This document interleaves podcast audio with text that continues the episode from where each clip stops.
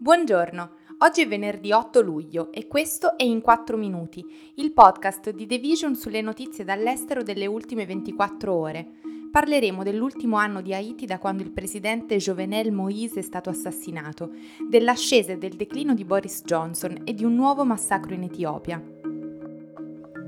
Da quando il presidente di Haiti, Jovenel Moïse, è stato assassinato nella sua casa in uno dei quartieri più ricchi di Port-au-Prince un anno fa, le bande in guerra hanno preso il controllo di diversi quartieri della capitale, andando di porta in porta, violentando donne e ragazze, uccidendo gli uomini, decapitando molti degli adulti e poi costringendo i bambini appena orfani a entrare nei loro ranghi. Molti haitiani non amavano il presidente, che era profondamente impopolare, ma pensavano che il suo assassinio sarebbe stato il punto peggiore della storia recente. Invece la situazione è peggiorata. Ad Haiti scene di violenza hanno riguardato il più grande tribunale del paese il mese scorso, quando una banda si è impossessata del palazzo giudiziario e ha dato fuoco agli archivi.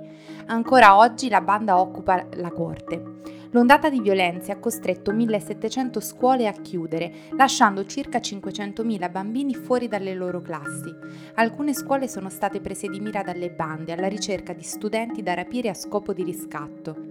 Sono state segnalate violenze estreme, comprese decapitazioni, tagli e bruciature di corpi e l'uccisione di minori accusati di essere informatori di una banda rivale, hanno spiegato le Nazioni Unite a maggio. Poche settimane dopo l'uccisione di Moïse, un potente terremoto ha ucciso più di 2000 persone. Le crisi del paese hanno lasciato chi è rimasto a chiedersi del futuro delle nuove generazioni. Cosa faranno? Che persone saranno?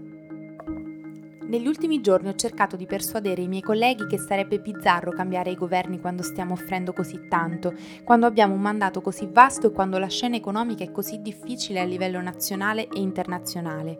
Mi rammarico di non aver avuto successo in queste argomentazioni, ma come abbiamo visto a Westminster l'istinto del gregge è potente e quando il gregge si muove, si muove, ha detto Boris Johnson di fronte alla porta del numero 10 di Downing Street nel suo discorso di dimissioni. Johnson ha sfidato le normali regole della politica per così tanto tempo che è difficile credere che se ne stia andando davvero. Gli scandali che avrebbero affossato altri politici sembravano non avere alcun effetto su di lui. Riusciva sempre a riprendersi e le sue gaffe, i suoi errori sono diventati il suo segno distintivo. Ha vinto due mandati come sindaco di Londra e ha contribuito a convincere milioni di persone a sostenere la Brexit nel 2016. È diventato primo ministro nel luglio del 2019, senza elezioni e quattro mesi dopo si è assicurato una vittoria schiacciante e storica, ottenendo seggi in parti del paese dove non avevano mai votato per i conservatori prima.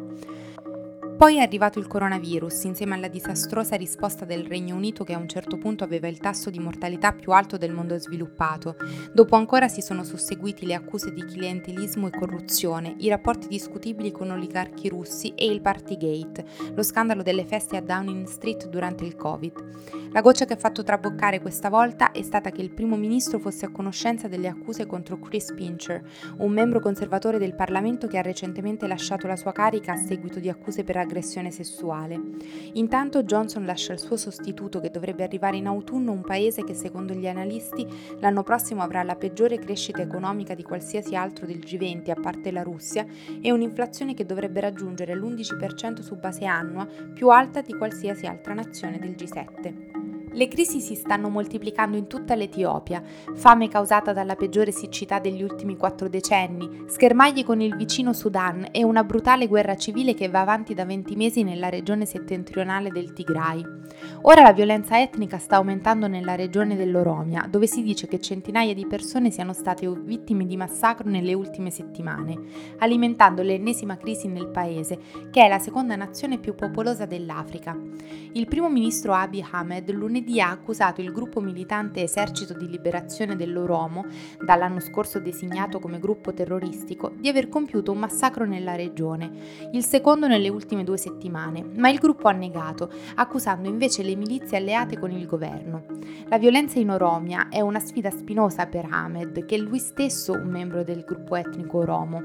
Arrivato al potere con una protesta che ha destituito il precedente governo, Ahmed ha cercato di centralizzare la sua autorità, reprimendo il dissenso contro di lui, chiudendo gli uffici legati ai gruppi politici Oromo e arrestando importanti attivisti.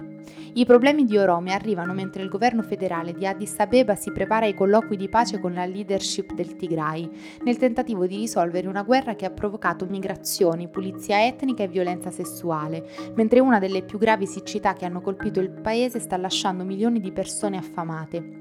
La scorsa settimana l'UNICEF ha affermato che i matrimoni in età infantile in Etiopia sono più che raddoppiati nell'ultimo anno nelle regioni più colpite dalla siccità, perché i genitori permettono alle loro figlie di sposarsi in cambio di denaro. Per oggi è tutto, a lunedì dalla redazione di The Vision.